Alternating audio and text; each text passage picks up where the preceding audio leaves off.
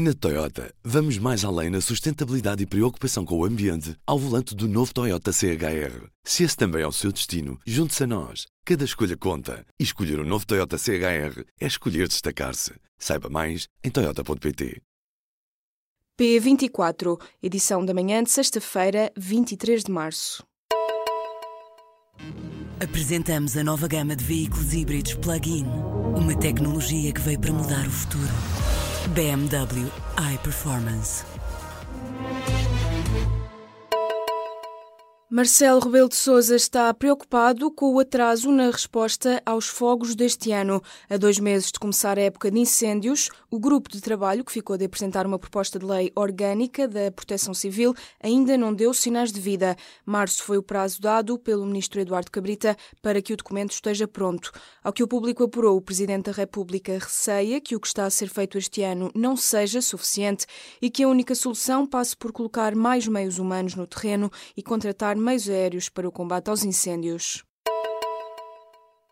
Em Tancos falhou tudo e para o Ministro da Defesa falhou tudo desde há pelo menos duas décadas. O documento com mais de 100 páginas, entregue aos deputados nesta quarta-feira por Azeredo Lopes, passa todas as falhas em revista, mas não atribui responsabilidades. O relatório refere que falharam as rondas, falharam meios, falhou a videovigilância, a infraestrutura e mesmo as inspeções das Forças Armadas. O que não falhou, diz o Ministro da Defesa, foram os avisos. Diz que as autoridades de segurança foram informadas, mas não falhando-se assim na resolução dos problemas. A adesão à greve dos enfermeiros no turno da noite rondou os 70%, segundo anunciou a agência Lusa o presidente do sindicato. José Carlos Martins disse ter boas perspectivas para o turno da manhã, que teve início às 8 horas. Os enfermeiros fazem nesta sexta-feira o segundo dia de uma greve pela valorização e dignificação destes profissionais. O novo balanço de adesão à paralisação dos enfermeiros será feito às 11h30 da manhã pelo sindicato. Em cada cinco enfermeiros diz sofrer de sintomas de depressão grave e a maioria faz uma avaliação negativa da sua saúde mental. São algumas das conclusões do estudo do Instituto de Ciências da Saúde que é apresentado nesta sexta-feira na Universidade Católica em Lisboa. O documento revela que se sentem pior os enfermeiros que trabalham por turnos e os que têm menos fins de semana livres. Entre os profissionais que responderam ao inquérito, cerca de 12% dizem utilizar habitualmente ansiolíticos ou antidepressivos. Está aberta a porta a um conflito comercial entre as duas maiores economias do planeta. A China foi o adversário escolhido nesta quinta-feira por Donald Trump para a luta que quer iniciar no comércio internacional. A Casa Branca anunciou que vai isentar países como o Brasil, a Argentina ou mesmo a União Europeia da aplicação das taxas sobre o alumínio e o aço, deixando a China praticamente isolada como nação prejudicada pela medida. Além disso, Trump assinou também uma ordem que vai permitir impor taxas mais altas sobre os produtos tecnológicos chineses e obstáculos aos investimentos dessas empresas. A Comissão Europeia mandou retirar o embaixador em Moscovo como sinal de apoio a Londres. Os líderes europeus partilham da mesma opinião do Reino Unido de que a Rússia é a culpada pelo ataque com um agente neurotóxico a um ex-espião.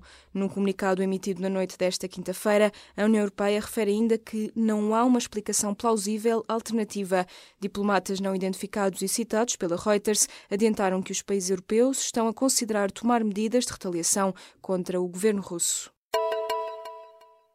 A Santa Casa da Misericórdia de Lisboa vai entrar com 30 a 40 milhões de euros no Montepio.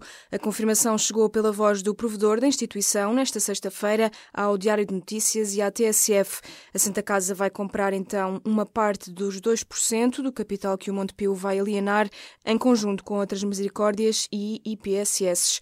Edmundo Martinho voltou a afirmar que o negócio se trata de uma participação simbólica e permite ter dois representantes não executivos da Santa Casa nos órgãos sociais da Caixa Económica Montepio Geral. O governo vai mesmo avançar com uma taxa para penalizar as empresas com uma rotatividade de trabalhadores acima da média. A medida é apresentada nesta sexta-feira aos parceiros sociais e foi anunciada pelo primeiro-ministro em entrevista à revista Visão. A taxa para penalizar contratos a termo vai adaptar-se a cada setor e, garantiu António Costa, essa penalização não será feita na taxa social única. A proposta faz parte do pacote de medidas do governo para reduzir a segmentação do mercado de trabalho e para dinamizar a contratação coletiva. Os carros mal estacionados em Lisboa continuam a afetar a vida dos passageiros da Carris. Só em janeiro registaram-se 117 interrupções de carreiras por causa de veículos mal estacionados ou em segunda fila.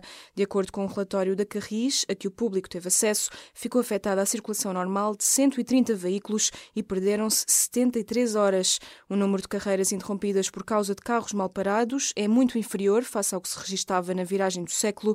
No entanto, a Carris quer reduzi-lo ainda mais com a ajuda da EML e da polícia. A ilha de plástico do Pacífico Norte já tem 17 vezes o tamanho de Portugal. A Grande Mancha de Lixo é uma ilha em que não se pode caminhar, uma vez que é toda feita de plástico flutuante. Uma equipa internacional de cientistas estima agora que a ilha é maior do que se pensava. Tem cerca de 1 milhão e 600 mil quilómetros quadrados. De acordo com o artigo publicado nesta quinta-feira na revista Scientific Reports, os investigadores revelam que existem cerca de 80 mil toneladas de plástico a flutuar naquela ilha do Pacífico. Na Toyota, vamos mais além na sustentabilidade e preocupação com o ambiente ao volante do novo Toyota CHR. Se esse também é o seu destino, junte-se a nós. Cada escolha conta. E escolher o um novo Toyota CHR é escolher destacar-se. Saiba mais em Toyota.pt.